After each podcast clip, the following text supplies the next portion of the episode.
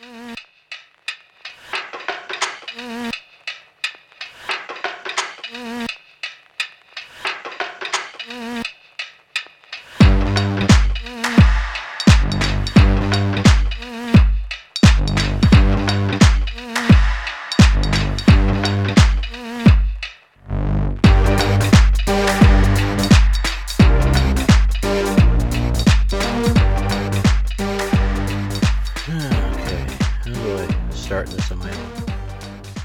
Yes, I am alone.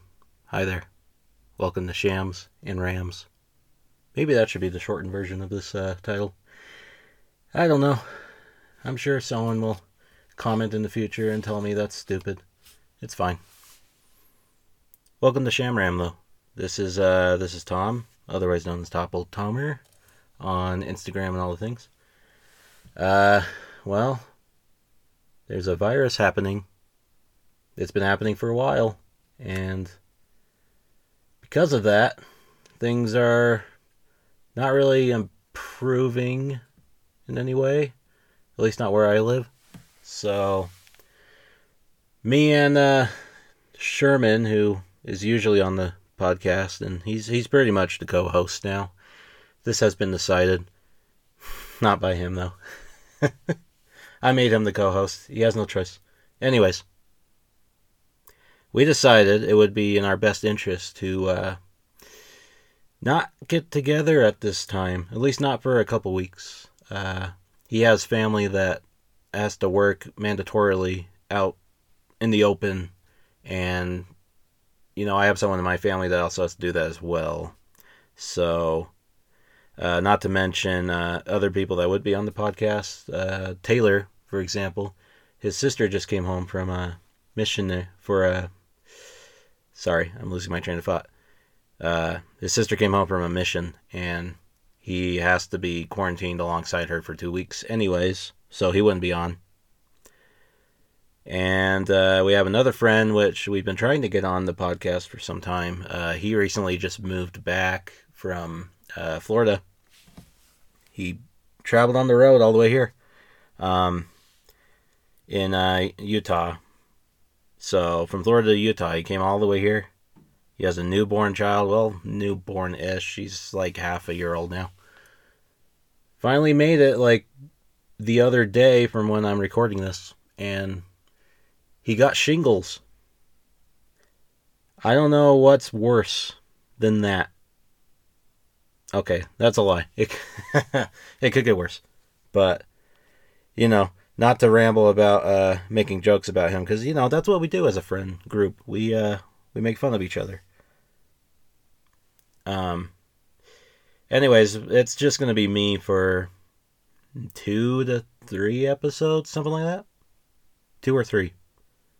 And, yeah, it would be more uh, entertaining to have the other guys here, but, you know this is this is what's happening now. This is the world we live in, so gotta deal with it, you know.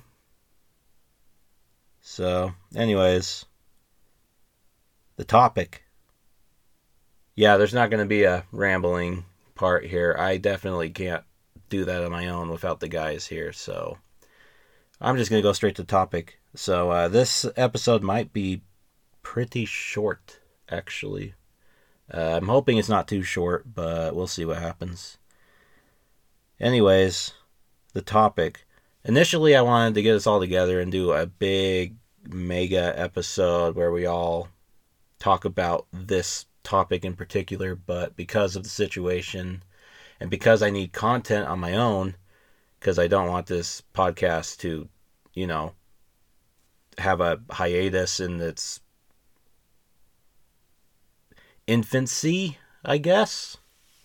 So, to have it come out weekly, I'm going to do things on my own, like I said, and I definitely need this topic because this is an easy one that I can do on my own while I think of other topics uh, in the future. So, we're going to do a top 10 video games. It says games in the title, but video games of all time. And you know, this is going to include games from all different types of uh, consoles throughout the years, all types of games, games that haven't been remade or whatever in a while. At least one I can see. I have the list in front of me, by the way. Oh, did I forget to mention? I'm recording this in my closet.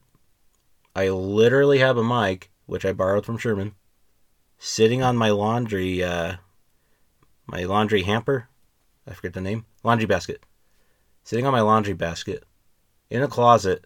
I am sitting on a folding chair, and it is very awkwardly quiet in here, which is what I want because uh, there are some people in this house and they're working, and this is what I do because I am a starving artist. So, yay!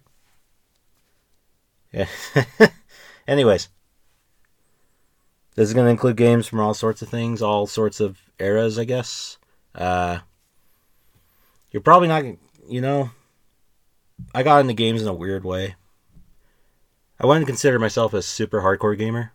Uh, you know, I'm not like that person that has every console ever or every game ever and just obsessively plays.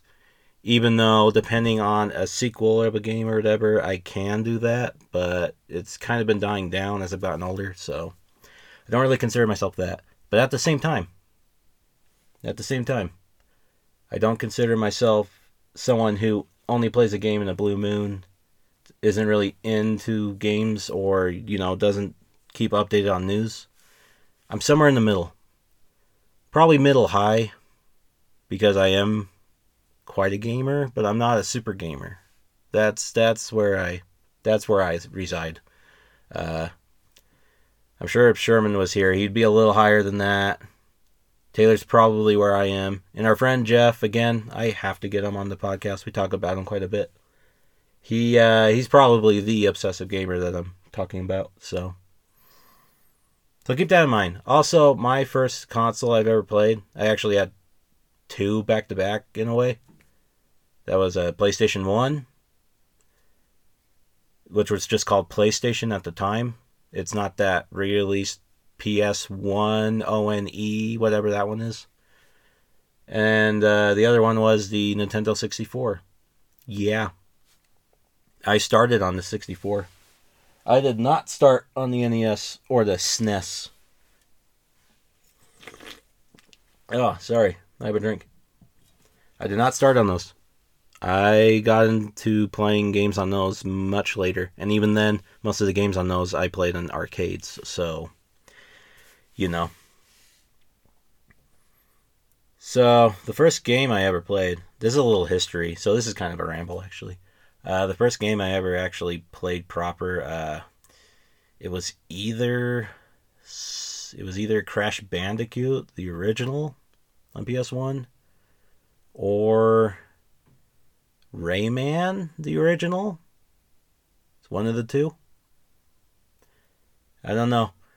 I guess my, uh, I mean, I played those, but I didn't really like, you know, get into it as a hardcore as a gamer. That didn't spark my gamerness, for lack of a better term. What spark? What spark? what sparked it? oh, sorry. What started my uh, game obsession is probably Time Crisis. Does anyone remember that? The old Time Crisis, where all the characters look like weirdo polygons. There's like that rich idiot who throws knives at you, and that's a crazy boss battle. And then the last guy you fight is Mad Dog, who I think is in every game. I could be wrong. Yeah, playing that, that's what really started me. That's when I took a game seriously and wanted to beat it, which uh, I think I did. I like to say I beat that game. I definitely got to the end. I don't know if I actually beat Mad Dog, but that was uh, 20 plus years ago. I don't even want to you know, even attempt to think. So I started with that, and then if you're wondering on 64, um, shoot, I started with all the classics on that. So uh, yeah. Why don't we get to the list? Uh, again, actually, I didn't say this. This is not in any order. So it's not number 10 to 1 or 1 to 10. Uh, it doesn't go like that. They're not really in order. Um, this list was a little bit harder because I do like more than just these 10, but these are probably the 10 that I like the most for sure. I don't know. Also, there might be some cheating, just a little bit. I wouldn't really call it cheating. It's just sort of uh, some picks are multiples technically, but it technically counts. So, also, it's my list, so shut up. Anyways, when we get started, uh, I will list them as 10 to 1, but again, it's not in a particular order. So, number 10, uh, we're going to start with one of the. This might be the third or fourth game I've ever played. I could be super wrong on this. Uh, also, I can't tell because I'm in the closet. My computer is outside, like keeping the recording going. So I do not know if this is recording well. So if I'm awkwardly loud or whatever on the mic, I apologize. I can't really do anything about that. Anyways, number 10 is Super Mario 64, which, like I said, it's probably the third or fourth game I've ever played. Um, you know, Mario is weird. I don't get excited for Mario games anymore, like nowadays, but whenever I play them, they are fun. You know what I mean? It's like, I'm the same thing with uh, sport movies, actually. I never get excited when I see a new sport movie announced. And then every time I watch the sport movie, even though some of them are pretty redundant, redundant. ah, man, this is to be bad. Let me take another drink. Ah. I don't think this drink's helping me. I get a drink to help me so my mouth doesn't get dry, but I think it's making it more dry. This is this is terrible. Anyways, I know that sports movies are like redundant and stuff, but I end up liking them a lot um, every time I watch them. So I'm kind of the same way with Mario. And the first Mario game I ever played proper was Mario 64. I did eventually play the older ones like Mario World and uh, Advance 2, 4? I can't remember. I played one on the Game Boy Advance. I played one on the old Game Boy. I can't remember the titles anymore. But now Super Mario 64 was one of the games that like most kids I was obsessed with. I had to get all the stars and I did, but it took forever because I was a stupid kid. So that and yeah, I even fell for that trick of how to get Luigi and the fountain thing at the Boo place. I can't remember what that place is in the castle. I call it the Boo place because that's where the Boos stalk you, or at least one of them does. So, yeah, a lot of good memories there. Uh, you know, getting the Bowser, like, I see that Bowser fight now, and it's very by the book, easy. But, you know, at the time, at the time, that was a really annoying fight. Uh, both boss fights. Was there only two? I can't remember that you know the the levels are very iconic. Like I can remember which walls to clip through so you can get further into the level. You know stuff like that. Um, that that game was just, you know, that's sort of like the standard that Mario should be held to. And in all fairness, Mario Odyssey is pretty. This is the closest game they've made to 64. So my Odyssey is not on this list, so you know, don't expect that. But still, regardless, uh, 64 was 64 was a time, man. That was a time. The 64 era was pretty great, especially like you know thinking about it afterwards. That was, oh man, I really liked that. 64 was a good console. Not gonna lie. Other than that, well, what else do I say about Mario? I mean, it's it's Mario. Everyone knows him. Like the Italian plumber who's a midget who is made by Japanese people. What else do you say? He steps on turtles and goes for pipes. Uh, well, I can say I like Luigi better, which is why I wanted that uh, that uh, fountain thing to be real. What's it called? Uh, Oh yeah, a lie. The fountain thing was a lie. That was a very disappointing lie. Honestly, I think that's worse than the Mew under the truck. Does anyone remember that? I know Sherman does. Let me take another drink. Oh man, you're gonna hear me swallowing crap. This is bad. uh, does anyone remember the Mew truck thing? Where they're like, you can get a Mew by looking under the truck after doing, I don't know, some sacred ritual blood sacrifice. I don't remember. I don't remember. I just remember Mew was under a truck and he never was. There was another hack glitch thing that got you Mew for sure. It didn't involve a truck. I don't know. Why don't we move on? Because I can ramble a little bit more. Uh, number nine is uh, this is an interesting pick, and this might surprise uh, some people I know. Uh, Chrono Trigger. Now, I didn't play Chrono Trigger at the time it released. I played it on the DS. I borrowed it from Sherman. Again, Sherman. Uh, I borrowed it from him. And I played through it thinking that it was just going to be a whatever casual play. And I ended up loving the crap out of it. Now, RPGs are pretty great. Most RPGs are pretty great. I wouldn't say I'm a super RPG player because I have played certain ones that I absolutely failed at because I wasn't smart enough to tactically take advantage of the systems and, you know, fight really hard bosses. One I can think of now is uh, Lost Odyssey. There is a particular boss on the first, I believe that game was four discs long or something. Came out on the 360. It was nuts.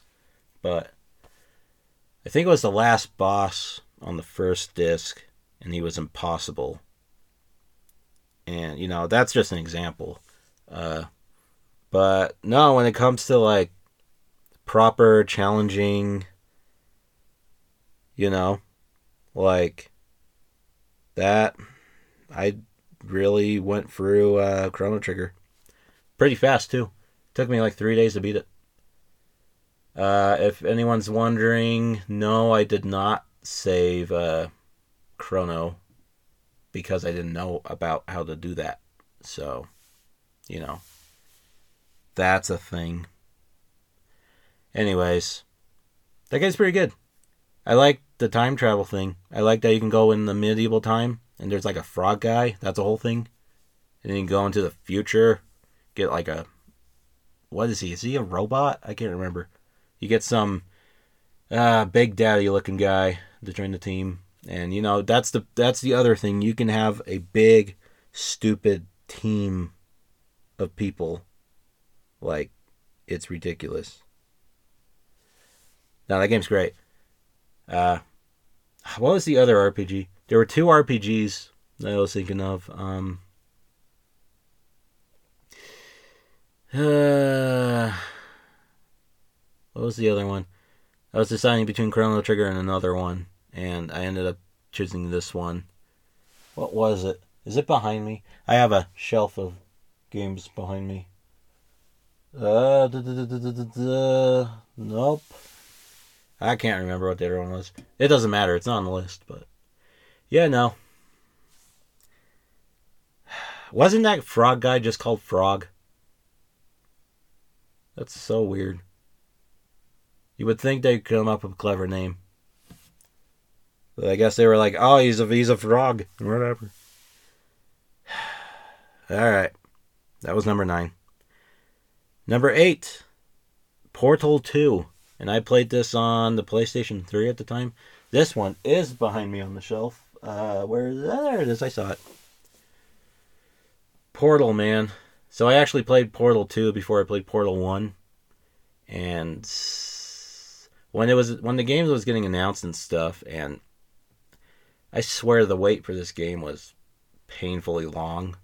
Um, it's not the most painful one. Uh, there's another one on my list that's even longer, but I remember waiting for this game and and my uh, friend or uh, I had a friend in Paradigm named Craig and uh, he was telling me about Portal, the the first one, and I was asking him like, "Do I need to play Portal One or whatever?" And he's like, "I don't think so." he ended up being right. You don't technically need to play Portal 1. They definitely allude to Portal 1 happening, but all you really need to know is uh, the cake's a huge lie, which I'm sure anyone, even people that don't know the game, have heard that before. The cake is a huge lie, but you know, I was told that, and it was like, oh, okay. Um, I think the thing I like most about Portal 2 is, well, one, shooting the portals and solving puzzles, but I like the other things, the improvements. I did end up playing Portal 1 later down the line, but, um,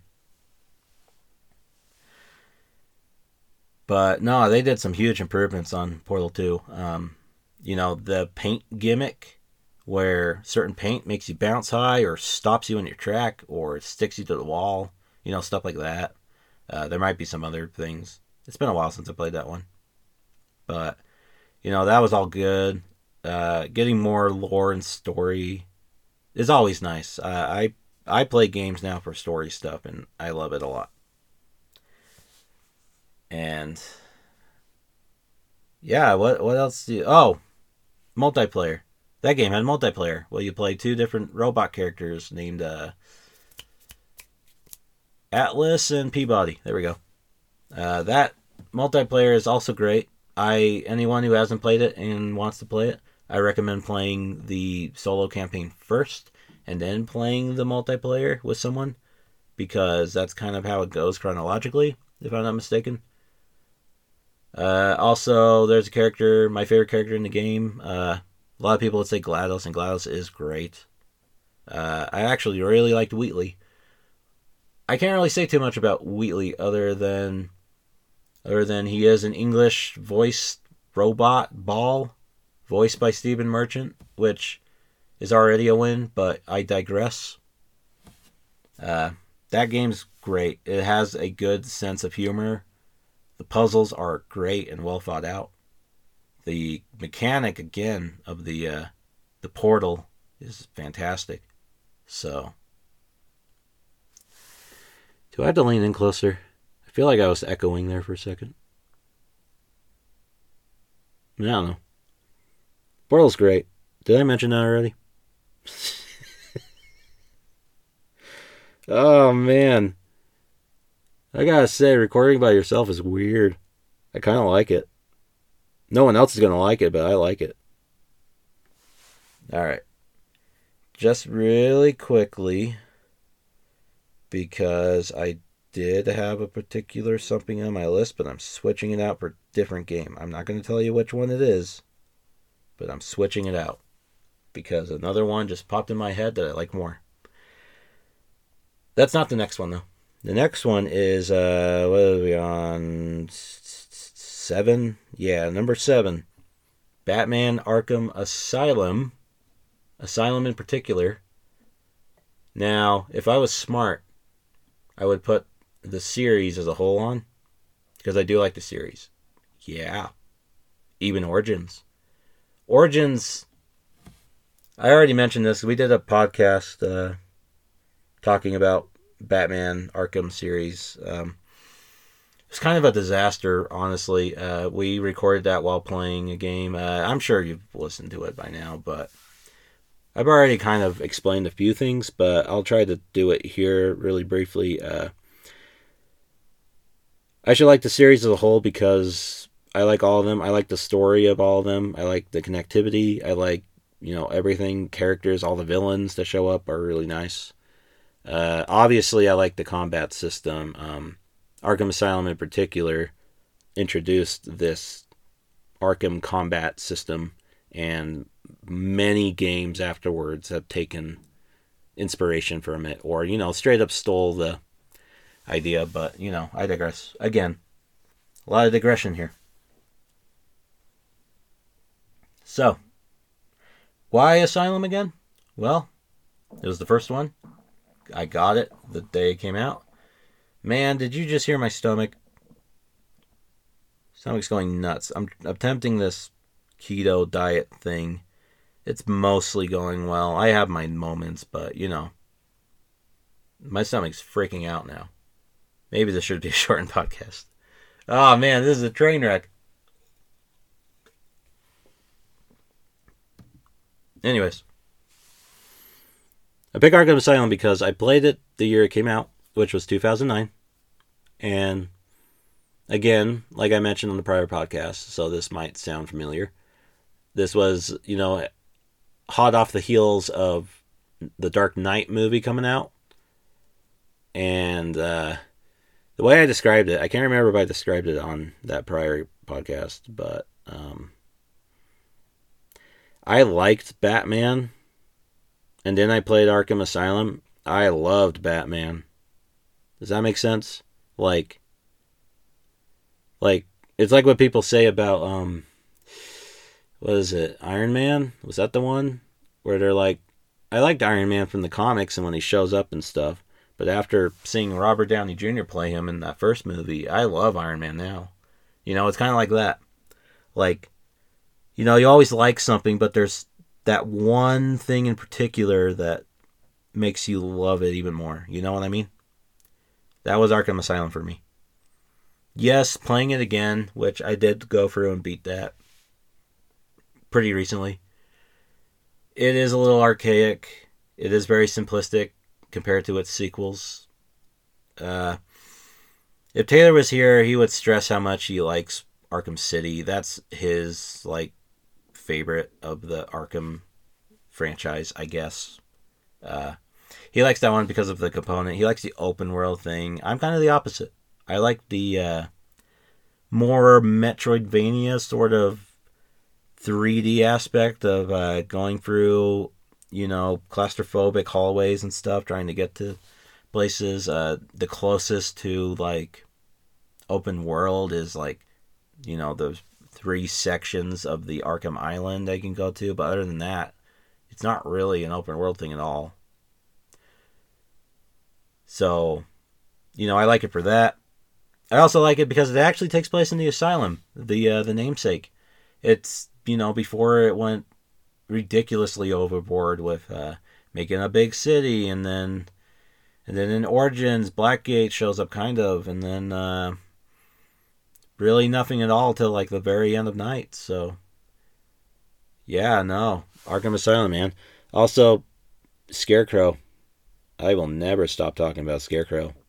I can talk about him more here. I don't have the guys to stop me. I'm going to talk about Scarecrow. The Scarecrow levels are amazing. And yes, I love when the game glitches out. I love I love when that stuff happens. I love when it catches you off guard. Well, not anymore, since we all know it happens at a certain point now in the game. Every time you go back and play it, but the first time, the first time you play it, it is fantastic. Yeah, that game's great. I highly recommend that. They do have a re-release version for Xbox One and PS4. It also comes with City. I think you can buy it on its own though, like digitally. So do that. And do yourself a favor and buy the other ones too. That that whole series is great. Uh, you know, don't pay attention to people that complain about Origins or Knights. They they're just nitpicking, man. That that whole franchise is pretty great. Go play it. All right, uh, number oh number six. Wow, uh, almost halfway there. Pretty much halfway there. Number six is uh, the first proper cheat, like I was mentioning earlier, but it technically counts because they're all connected in a way. This is kind of what I was saying about uh, the last one or the last listing of Arkham being, I should have said the whole series. This is the Bioshock series. Now, when did I play this? I played this in like 2009, 2010, a few years after it came out initially. And actually, it was uh, just before 2 came out because I was reading a, I think I was reading like a Game Informer about two, and I thought it looked really cool because I never heard about the game up to that point, and I was like, I need to play one. I got one, played it. That first, that intro, man, in the first Bioshock game, that intro into the game and its world and everything, man, does that stay with you. That stays with you, man.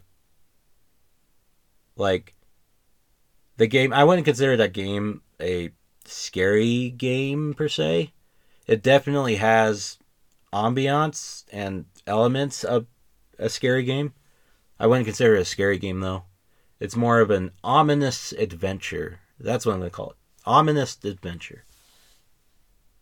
Yeah, but that first level, the first time you play it, I stress this, the first time it it stays with you, man.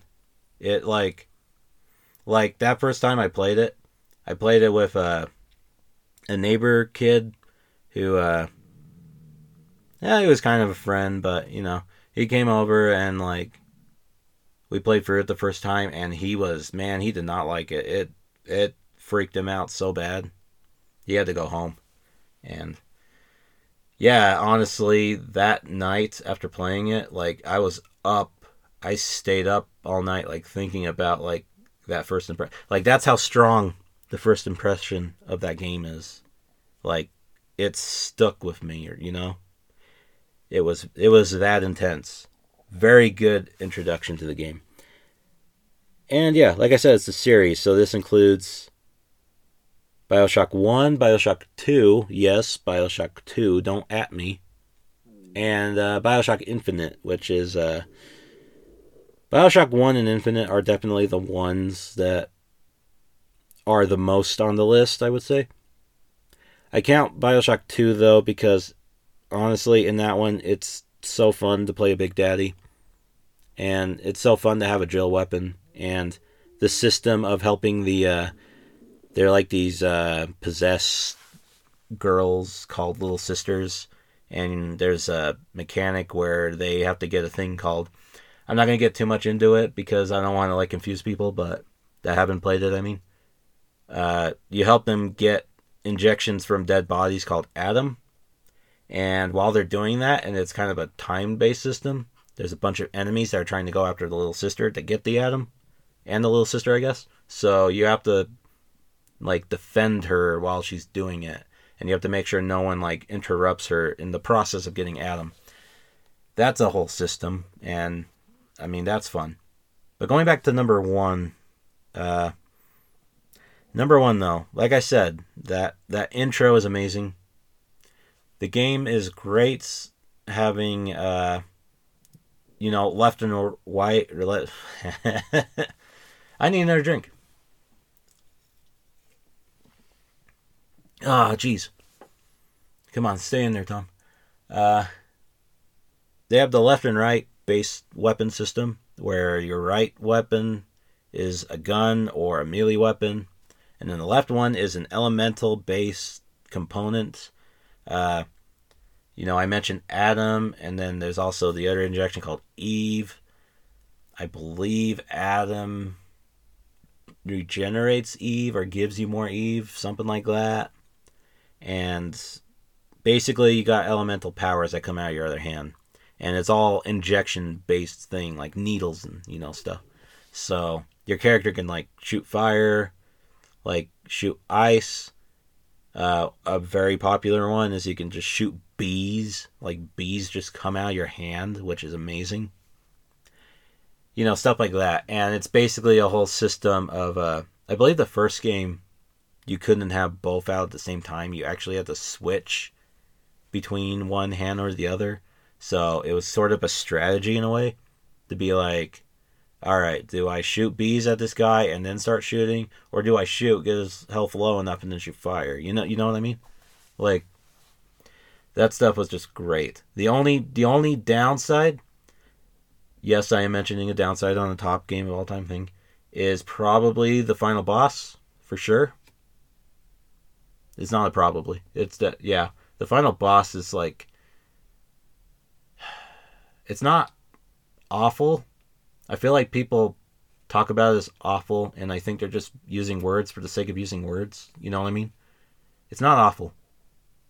It's just kind of out of place and kind of unexpected because the game that you've played up to that point just doesn't. It's just kind of weird. You wouldn't expect that. You know what I mean? So but it's not awful. Other than that, that is a really really good game, and uh, I already talked about Bioshock 2. You play as a Big Daddy in that one, and a Big Daddy is, uh, well, just look at a Bioshock cover. It's the big, like, submarine looking guy. He's got like the multiple portholes. He's got the big drill hand. They're called Big Daddies. You know, you know, they're they're the guardians of the little sisters in a way. So, yeah, that's great. And then in Infinite, Infinite is Infinite is the one I was talking about that felt like the wait was forever because I think that game was announced in 2009 and I don't think it came out until 2013, something like that. Yeah, that's yeah, that was a long wait. And I that was the one game that I pre-ordered initially and I pre-ordered it like 2 years prior to it releasing and slowly over time I made enough money where I actually got the uh the big I think it was called the Songbird edition. Came like with a little statue of a creature called a songbird, which is basically the big daddy of that game. And it came with a bunch of other interesting things and like a mini poster and stuff. That I really like that uh, collector's edition. Um, I'm not really one to do collector's editions, especially now because it's usually not worth the money at all. And you know, like you know, you hear a lot of cases where like the statues and stuff just aren't as good as you would want them to be when you get them. So, and plus they're way too much money. So, collector's editions are like, unless you really like the thing or like the look of a thing, I would not recommend doing collector's editions ever. But I did do that one for Infinite, and it was definitely worth it. I really like that one. So, yay. So Infinite's different. Uh, just really quickly before I move on. So the first two Bioshock games take place. Uh, this is sort of the setting, right? It's a city underwater. One that you access by a lighthouse at the beginning of the first game. And then in Infinite, it's a city in the sky in 1910, 1902, something around there. So, like, both games kind of have like a weird steampunk style element to them, sort of like advanced archaic technology. And yeah, so Infinite is in the sky, and you also get there by going in a lighthouse and getting shot up into the sky. And yes, if you're wondering if all games are connected, uh, play them. uh, the only things you really need to think about uh, or know before going into the games is Bioshock 1 and 2 is sort of about a dystopia, sort of uh, a person that had a certain way of thinking and understanding the world, for lack of a better term. And he created the city to. So basically, the premise of every game is some guy creates a city because for lack of a better term, he gives the middle finger to society and he wants to create his own. And then, you know, something goes wrong. Uh, in the case of Bioshock 1 and 2, something went wrong before you got there for sure. And then in Infinite, you're there when the wrong is about to happen.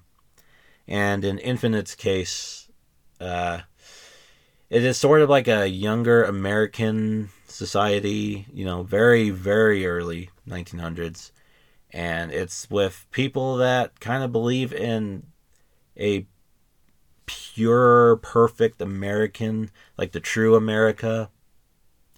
And uh, I think, yeah, the city's actually called Columbia. Like, come on. And that one kind of has like questionable choices, but in terms of the story, it makes sense because the people that live in this city think this way because they're being led astray in a way like there's a cult like a cult of crow people and they they're basically born from the KKK like stuff like that like there's literally a picture in uh, you go into their cult's uh, building or whatever and there's literally a picture i'm not joking there's a picture that you see in the wall where they have like john wilkes booth that you know the guy who assassinated Lincoln. Um, sorry, I was itching my foot, so if it got louder, sorry.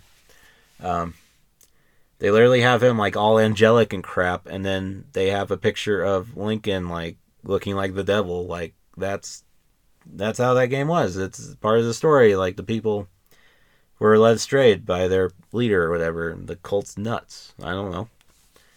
Like you know, there's stuff like that. There's there's choices with like again race and stuff. Like minorities are treated bad here because again they believe that's the pure America. So like, you know, other than that stuff, if if you don't think that stuff will bother you, the game's great. Has really good story. All, all three games. Highly recommend playing the Bioshock series. They do have a collection of all the games, including all of the DLC and story add-on content. Uh, Minerva's Den is a very good one to play as well. Uh, they have all that on the PS4 and the Xbox One. Definitely recommend playing for that, getting that. Um, it should be super cheap by now, so go ahead and get it if you want. All right, let's see. Where are we? The next one, which is number five. Yeah, number five. This is a fairly recent one. I think it came out like two, three years ago. By the time of this recording, I mean. Resident Evil 7. RE7 Biohazard. Or as it's called in Japan, I guess, Biohazard 7 Resident Evil. Ah, that's so weird. Anyways, this might seem weird. Now, if you ever hear people talk about the Resident Evil series, which all you really need to know about it is it's about like an evil corporation that makes zombies and like experiments with different zombie types and then you have to stop them. That's basically the easiest simple premise I can come up with with the series. And before you, you know, ask or think I have played through most of them. I actually own all of them except Code Veronica. So the ones I played through are one, two, four mostly, five a little, seven.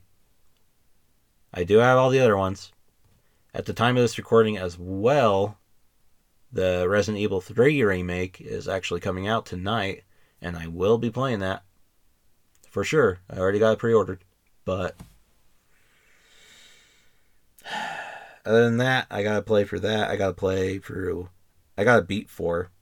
Uh, I only stopped playing four because you know life be that way sometimes, and I need to play for five with someone. I might actually do that with Jeff in the future. We'll see.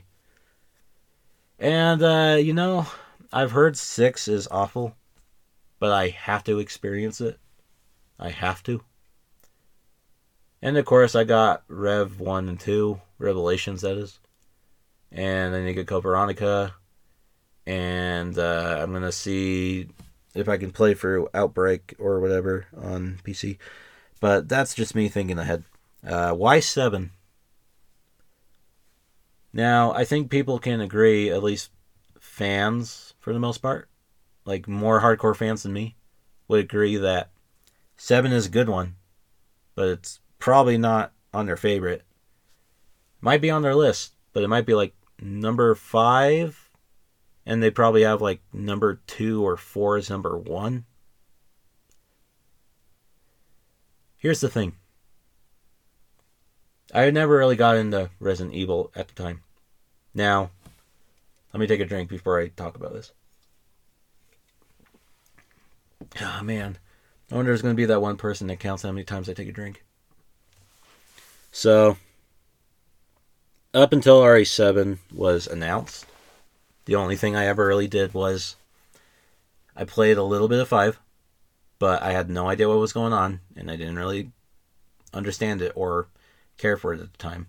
So I kind of sold it back. And then I've only seen a little bit of gameplay of 4 on the uh, the Wii the Nintendo Wii. Just a little bit from what Sherman and Jeff were playing. But other than that, never really cared about Resident Evil. Uh, Also, at the time, Resident Evil was like new, uh, one and two and three in particular. At that time, it was sort of like I wasn't really into scary games or you know whatever. Uh, I definitely am now. Scary games are great. They're my favorite genre now. But at the time, I never really got into that stuff. And yeah, I never really paid attention. And then I got into the scary stuff. And then I was thinking, should I play through Resident Evil? It's kind of an older series. I don't know how relevant it is now. Uh, last I heard, 6 was bad, so I don't know if it's worth playing. And then, you know, they revealed RE7, and I thought RE7 looked incredible. I liked the first person. I like that you're trapped with, like, crazy redneck family. And sort of like a weird ghostly ambiance, even though that's not actually there's no ghosts at all really in the game. You'd have to play it, but you know that happened, and then it was like, is this going to be connected? And I remember asking uh, Jeff, who is a big Resident Evil person. Uh, I remember asking like, is Resident Evil Seven going to be like part of the story or whatever, or is it going to be like a reboot? And you know, he was like, I have no idea. It says seven in the title, but I have no idea. So at the time, I ended up uh, buying and playing through uh, one a little bit before seven came out, but I would consider seven my first proper Resident Evil playthrough, and uh, I like it a lot. Um, the sole reason why seven is on my list is just because it got me into the series, and I I can't ignore that. I appreciate it a lot. And again, that's not to say like I feel like I'm almost talking about like seven isn't as good as the other one. Seven is just as good as one or two or three or four. Those are the ones that people talk about. So it's just as good as those. It's it's just that seven was the one that got me into it. So seven is the one on my list. Um, if you're wondering the other ones I like, um, I do like RE1, uh, the HD remaster, I guess is what it's called, or what people call remake, or you know, remake. I like that one. I you know it's a it's a bit older or whatever, and it's got the uh, tank control system, which if you don't know what that is, that's basically moving your character and stuff with a D-pad, and you actually have to rotate your character and then move forward. It's uh You'd have to play for yourself. It's kind of complicated to talk about, but I think I think I explained it. You know what? Screw it. I explained it well. Uh, you know, it has that, but I like it. I like being in the mansion. Um, that game takes place major. The whole game basically takes place in a mansion, and the mansion is overrun by, you know, legit zombies and zombie dogs, and there's a giant snake boss named uh, Yawn I always want to say sloth, but it's yawn, right? That's the name of the snake. I don't know. That one's good. Uh, in terms of uh, other games, uh, Remake Two, I really liked. Remake Two was done very well, and that one used uh, so RE7 used an engine called the RE engine, which basically what they do they make it look pretty realistic actually uh, in terms of uh, items and stuff. They actually take like a perfect photo. Like uh, best example is uh, they show this guy eating a hamburger at the very beginning of remake two, and like the hamburger looks very good, like very realistic in a weird way. Like you can even see the grease on it. It's crazy. But basically, what they do is they take a perfect photo of a thing and then they basically implement that photo on a model and then put it into the game. And the the uh, RE engine is uh, intended to be used to like always have these assets available. So like if they have to put another again example hamburger in another scene, they just take the same hamburger because you know it's a really good looking hamburger, so no one's gonna question it. Like, Remake 2 is great. I have very high hopes for Remake 3. I did play the demo. It's going to be good. I don't know if it's going to be as good as 2, but it's going to be good. And uh, you know, I I played mostly for 4 like I mentioned. 4 is good. 4 also has tank controls. It's a little bit different though because the character is closer to the screen. That was the first game where it became more proper like because the game up game series up to that point is like survival horror in the sense that you have a limited supply of ammo and you have to be very tactical and strategic and actually think whether it's worth wasting bullets into a certain zombie or if you should get out of the way and use it for something else because you never know. But 4 was the first one that's like more of an action game. So it's a bit different. Uh, again, I've only played a little bit of 5 and not really 6 and I know that those ones become more action heavy. So we'll see how that turns out. But 4 is good too. It hasn't really reached the great point that some people seem to really like about it. Uh, I will hopefully get there soon. You know what? This might actually sound silly in the future uh, once they make uh, remake 4. It's to happen. It's to happen like two years from now.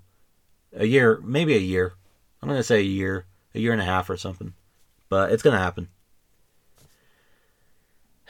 Well, before I drag any further, uh, RE7 is good. Will they do an RE8? I hope so. And I hope it's first person, sort of similar style to RE7. I would like to think that, you know, there's sort of like trilogies in between the series, and that 7, 8, and 9 are going to be the first person survival horror, like, trilogy. So, yeah, let's see. Um, there actually is a rumor there was a rumor that came out that's like, uh, and I'm only mentioning this so if I listen back to it after RE8 is announced, that I'm going to be like real surprised or really not at all. But RE8 is rumored to be like in a castle in the snow, like a more legit castle with like werewolf enemies. So that'll be cool if that's true. I don't know. All right, let's get to the next one, which is uh, number four. Yeah, number four. We're about to get to the obvious ones on the list because, of course, they're on my list. If you've listened to at least one of the prior episodes, you've probably heard me and Taylor gush about this game a little bit. The Last of Us. Now, up to this point, zombie games were kind of getting a little tired because everything was a zombie game.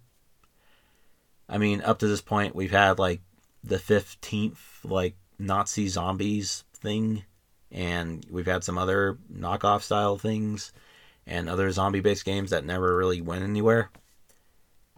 Like, there was literally a point where everyone was like, oh, another zombie game. Ugh. Like, that actually happened.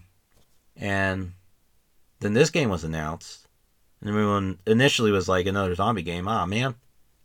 But then you realize that it's a new premise, that it's mushroom zombies. And then suddenly everyone goes, Ooh, mushroom zombies. Oh, it's made from Naughty Dog, the guys that make Uncharted. Wow. Okay, this might be good. And it proceeded to be very praised and much beloved by so many people. Uh, and I really don't have to talk about that. Um, I mean, there are definitely people that are like, it's a good game, but I'm not obsessed with it.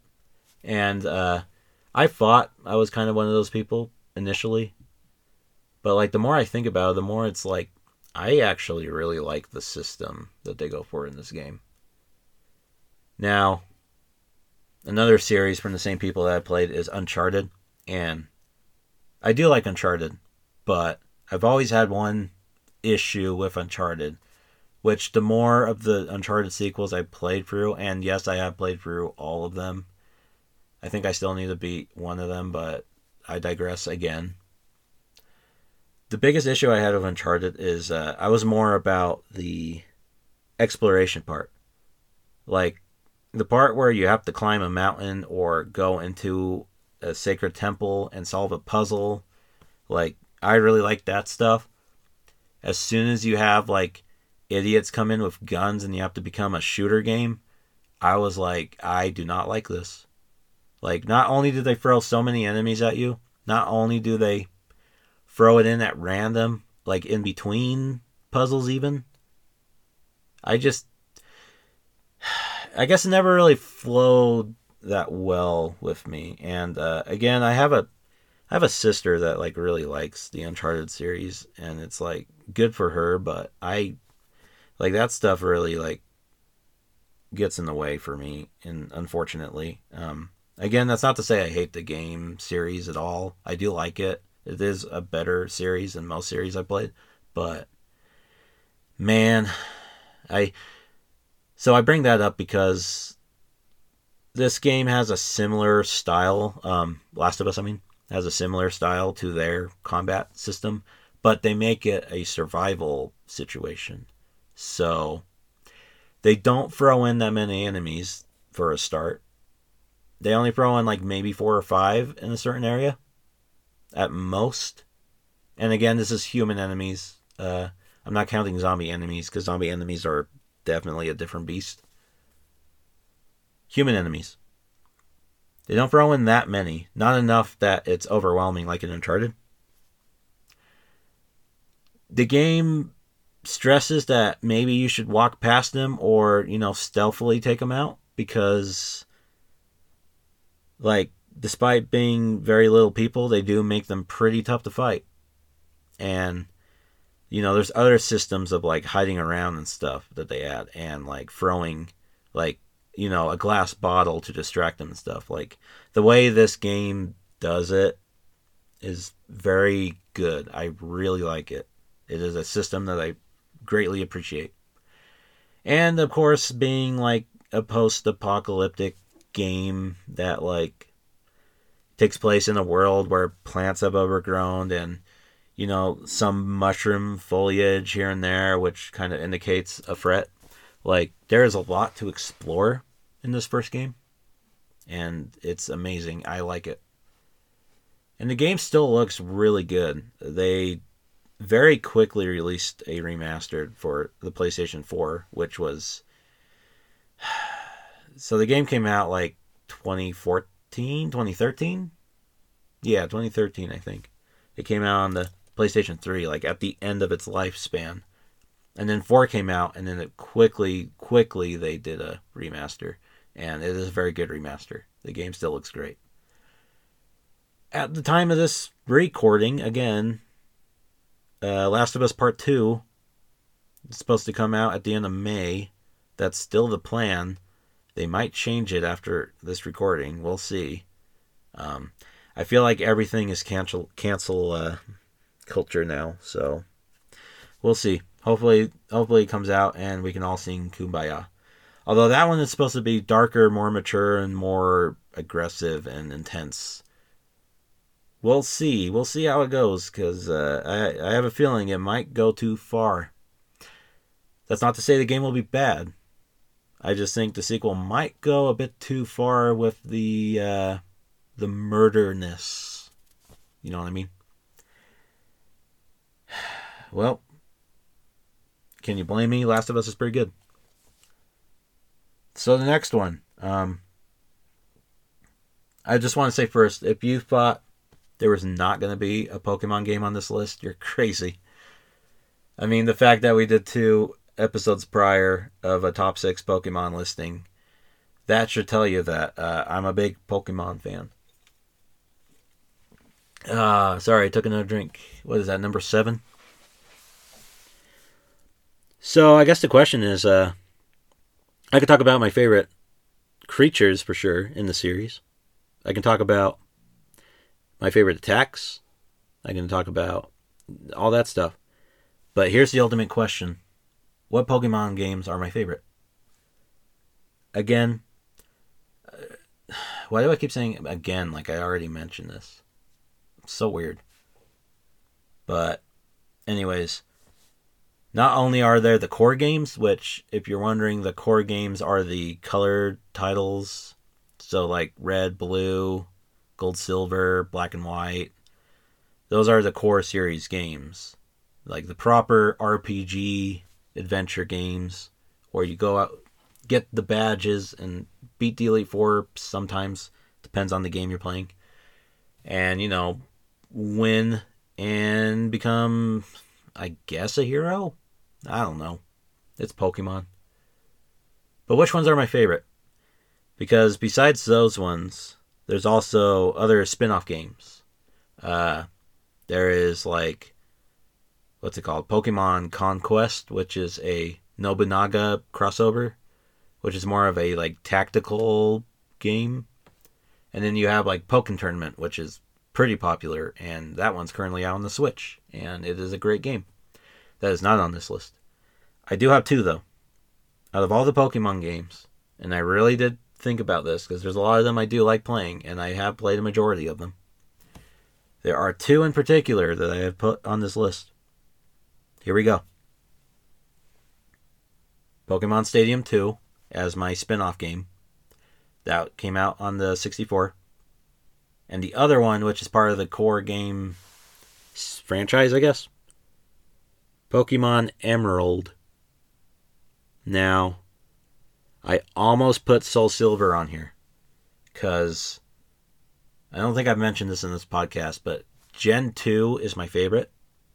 And I thought, in terms of like a continuing sequel of uh, the original concept of like red and blue and yellow, I thought Gold, Silver, and Crystal did best, and the, the remake games are no different.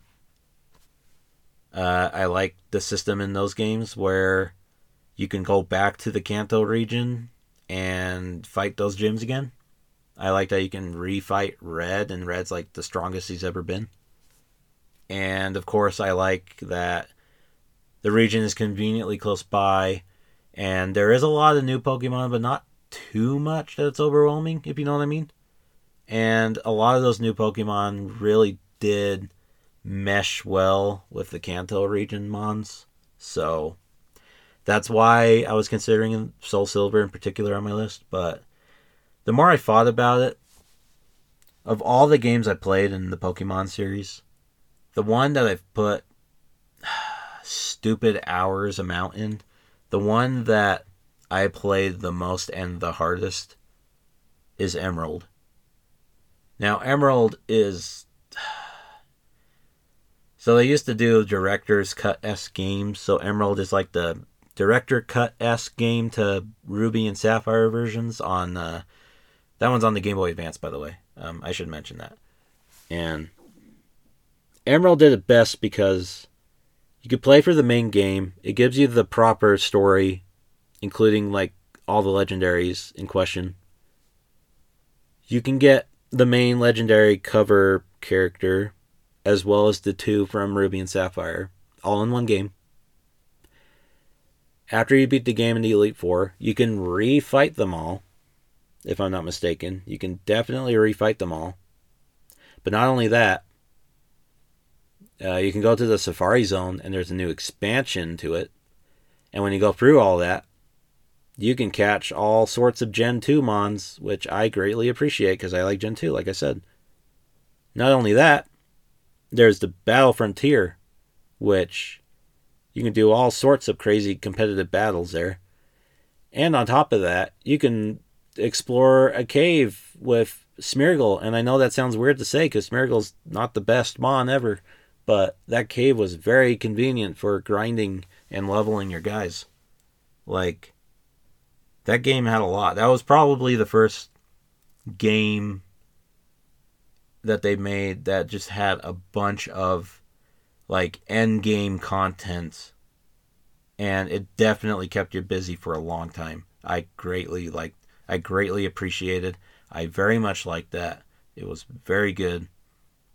It was the most intense that I've ever like was into a Pokemon game. Uh, the only other ones I can think of is technically Diamond version, but that's just because I did the uh, complete dex. De- oh man, I need a drink. Ah, oh, man. Sorry. That was the one that I completed my Pokedex. Got all, I guess at the time was like 400 something guys, which is crazy. And then the other game that I've played quite a bit was uh, is actually pretty recently uh, Sword and Shield version. Uh, Sword in particular because I'm trying to complete the dex in that too because I want to do the shiny hunting. Which, yeah, but you know, that's Emerald. Now let me talk about Stadium 2 very quickly because um, that one's worth mentioning. That one was also a 64 game, which, yeah, I mean, I think some people would put Stadium 1 and 2 or just Stadium 1. I put 2 because, again, I like Gen 2 and they have Gen 2. Don't at me. I like Gen 2. Gen 2 is very good. But also, that one is basically just the same game but with more mons and like they have new uh, mini games and stuff that are a lot of fun. I think some of the older mini games came back too from Stadium One. I can't remember, but uh, I don't know. I really like the Stadium games. I honestly, I'm one of those people that still hope for uh, Stadium Three or these games being re-released or something on the Switch because I really like the Stadium games. I liked the way they were designed and stuff. Heck, I even like the announcer guy. I love that announcer guy when you actually do the battles and he announces what attacks and stuff you do. I love that guy. So yeah, those are my picks. Uh, you know, there, there's just there's so many good ones. Like, I could have put XD or Colosseum or I guess Pokken Tournament, but like those are the ones I picked. So I think they're good picks. All right, number two. We're almost done. Number two. I accidentally wrote the wrong. I, I misspelled it. Kind of. Autocorrect. Autocorrect is sometimes the worst. Uh, number two is Undertale. Now, I forced. Uh, there's actually is a stream in parts of me, uh, Taylor, and his brother Josh uh, mostly Josh playing though. Uh, there's a stream where I'm introducing the game and I'm making them play through it. And they weren't sure about it, and I was like, "Trust me, you will end up really liking this." And uh, I think at the end of it all, I made Josh a true fan. Josh loves it. Taylor likes the story and characters, at least, and that's good enough for me. But, anyways, Undertale is an interesting one because I was a huge fan of the game before I actually played it. I did that. Now, I watched, uh, well, I heard about the game and I saw that on some reviews it got perfect scores, which was crazy to me. And then I started watching the stream. Uh, I can't even remember. Uh, I was watching someone on YouTube play for the game, and go through like the entire uh, pacifist storyline and oh man it's it's one of those things that you see and you just love it before you play it and undertale has like the best characters and the best characters like the best like look in terms of the world that is built and it has like a really good sense of humor that I greatly appreciate. Now, for most people, the humor hits at different areas. For Taylor and Josh, it was when uh, the two skeleton brothers showed up because uh, part of the reason why I wanted them to play it is because those two brother characters are them, like 100%. And, you know, for other people, it hits like sometime after that or before that. It depends on the person. But and then again, for some people, they play through it and they're like, uh, I remember Jeff in particular being like, I don't know if I like this story. I don't know. I don't know if I'm gonna like it. I don't know if it's gonna get better. And then he plays a little bit more and he's like, Yeah, this is this is great. Like like that's the other interesting thing about the game. It hits people at a different part of the game. Which could be a good thing or a bad thing depending on how you see it, but See, I was different. I was immediately hooked on the game as soon as it started. I knew that the game was going to be very, very different, very unique as soon as it started. Uh, the system of like, please don't hurt anyone, don't kill anyone. Uh, it will help you in the end, and like the game actually makes you feel bad. Like that's that's the thing about the game that's crazy.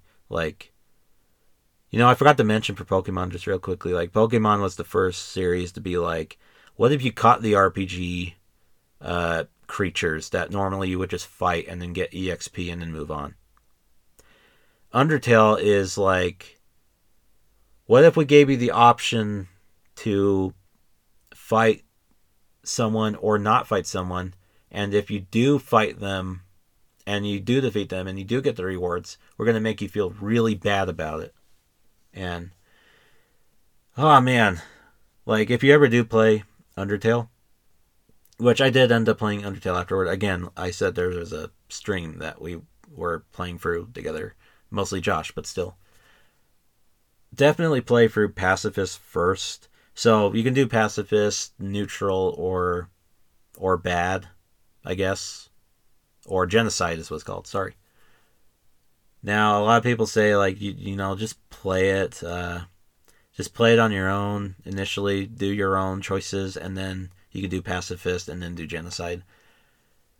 I would say play it on your own, but try not to kill people because the, then once you do go into the game again and you want to do the pacifist run, you basically already checklisted a lot of things, so you can just play through it fine and don't have to worry about starting over proper.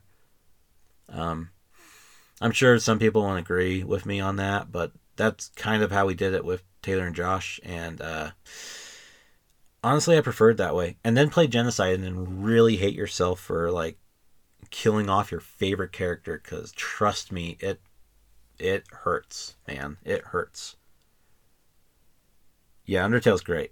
Um, oh, if you're wondering what the auto correct said, uh, it spelt it undertake on my phone. I am I do have the list on my phone, so that's pretty funny. Uh, oh, and if you're wondering, there is a kind of sequel, not really, called Deltarune that you can play. I believe a free version right now, which is just chapter one, and then the proper game will come out in like maybe a year or two from now from this recording, but we'll see.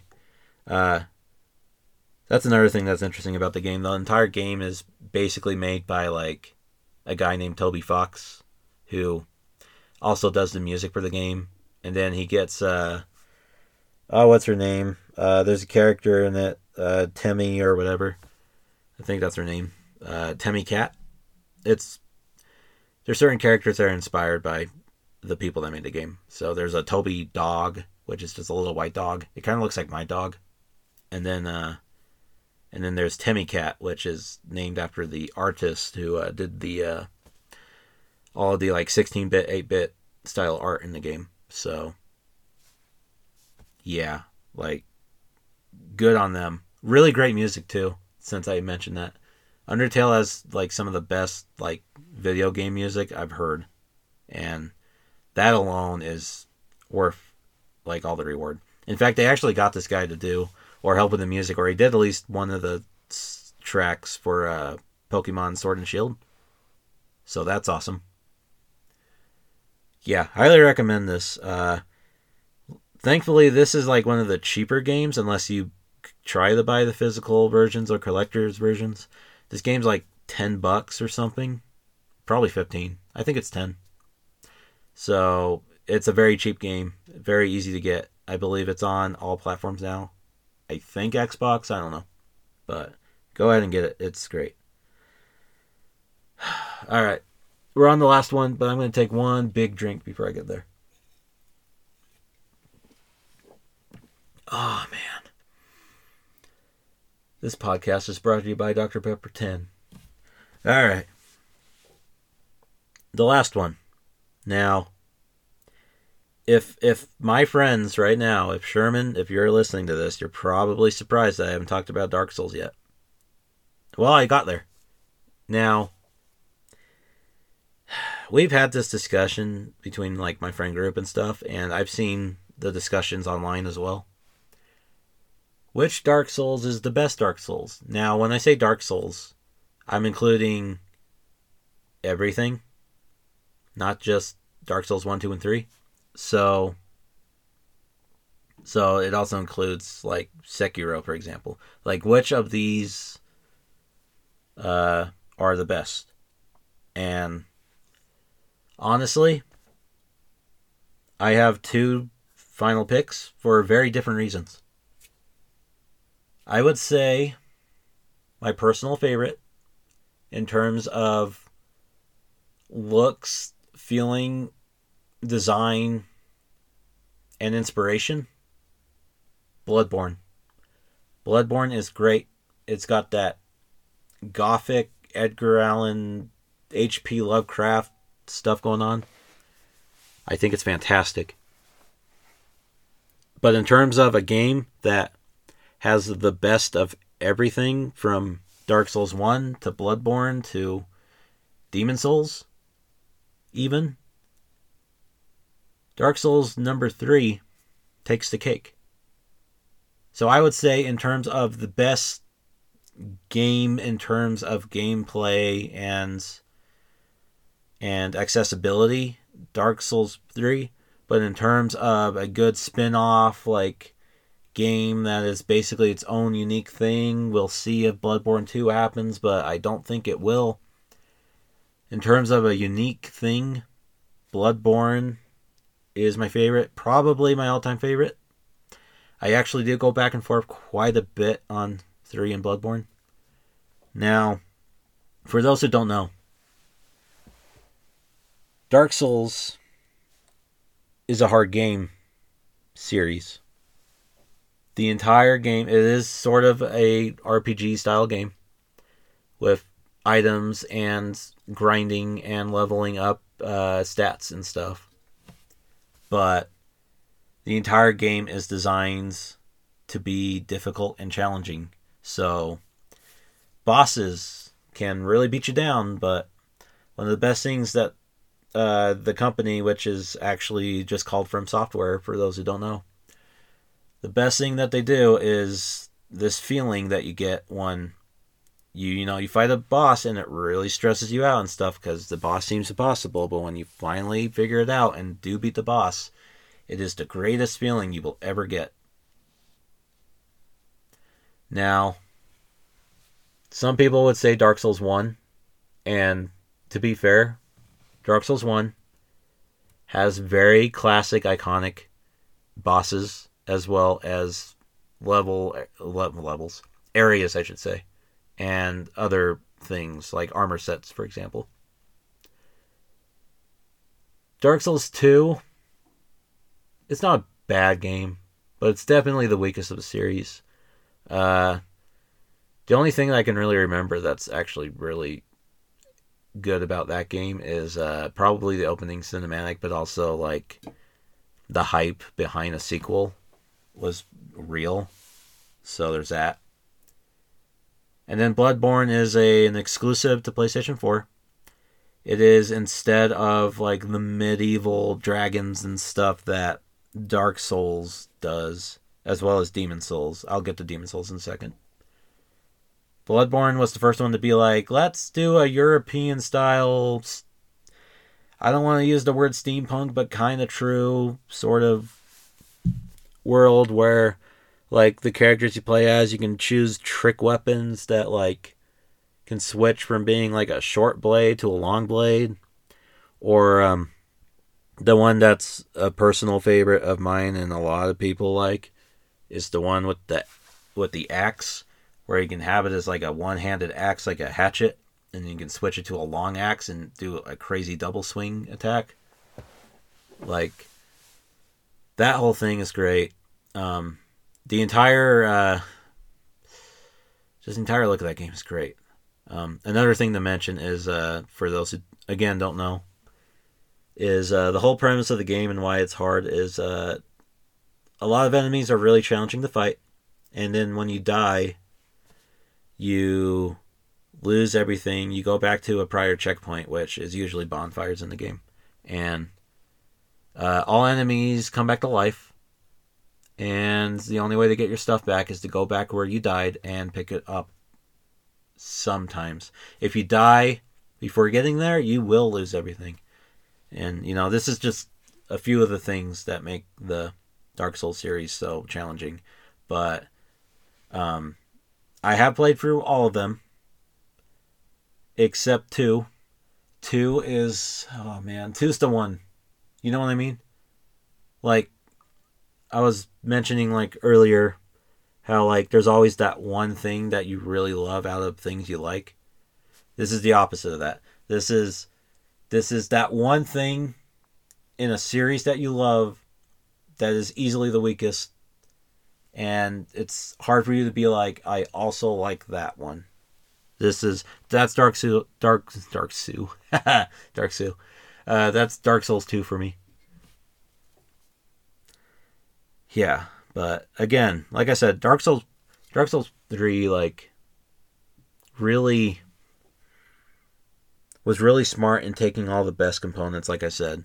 So, it takes a lot of components from Bloodborne, a lot of mechanics as well as uh as well as like the deep like updated graphics. Um, there's even a place in the game, like an area that's basically Bloodborne, and another thing it does is it plays on nostalgia a little bit. It brings some familiar places from the prior games as well as uh, as well as I believe you can get the old armor classes, um, the knight and the one from Dark Souls Two, which I can't remember what that one's called.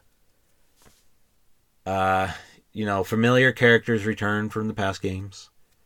Um, and yeah, like like I said, that game just takes the best. Like even Demon Souls, which for those who don't know, Demon Souls is technically the start of what birthed Dark Souls as a franchise.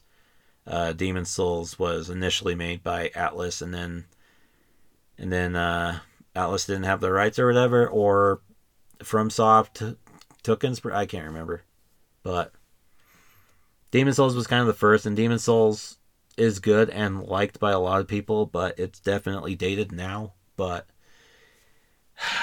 there is talks of a remake of that. We'll see if that happens. Supposedly, it's coming from the guys who did uh, Shadow of the Colossus remake, which was fantastic. So we'll see. But again, I like both those games for those different reasons, and it was very hard for me to decide one or the other, so I just put both on because this will be a forever battle until, you know, maybe one day a third entry comes in that's just better than those two. We'll see. Maybe that will be Elden Ring. I don't know. Elden Ring's weird. There's people with fake arms in that one. More fake than Sekiro's one fake arm. Uh, what am I saying? Well, that was my list. So, man, if you actually stayed and listened to this whole thing, I congratulate you. You did a you did a good job. Cause I don't think I can even listen to this when I'm done with it. It's gonna be hard to listen to this when I edit this. Oh man. Well, if you did listen to all of it, thanks a lot. I'm gonna do my tabs now, and I probably should have done this at the start because I doubt anyone will listen this far. But regardless, um, here are my tabs. You can find me on Instagram. You can find me on Twitter. You can even find me on Etsy shop. I do have a store. It is all under the name Topple Tomr. That's T O P P L E T O M R. Not E R. M R. T O M R. Again, that's T O P P L E T O M R. You can find me there. Uh, in the shop, I have a lot of shirt designs that I've been doing. So, uh, if you know, if you want to go there, check it out. Maybe do a purchase. That would, I would. I mean, if you do buy something, I greatly appreciate it. It helps me in the long run. So, thank you a lot. Um, on Instagram, I do a lot of uh, interesting art pieces. I do uh, I do a lot of fake mons. I do a lot of uh, Star Wars like fan art, and then I do like a bunch of other random things. I do some creepy art here and there. Um, I like the scary stuff, so yeah, you can look at all that stuff. Uh, Twitter is mostly an update place, which I should also mention. I do have a Twitch channel. I will be playing RE3 I will be playing it before you listen to this, so you're only going to see an highlighted version of the RE3 play. So look forward to that. And uh, well, we'll see what happens with this uh, COVID nonsense still going on. You know, maybe I could see if uh, I can get Sherman or someone to also do something similar to this. I don't think they'd want to do it on their own, but we'll see. Maybe I'll make them do their uh, top 10 favorite video game list. Um, Sherman would be an interesting one. He's way better at talking than me. So he would definitely give more information and explanation to why he likes things. So maybe that'll happen. I don't know. We'll see. Again, thank you for listening. We'll see where this goes. And until then, goodbye. Thank you. How do I stop this? I have no idea. I am going to set the mic down.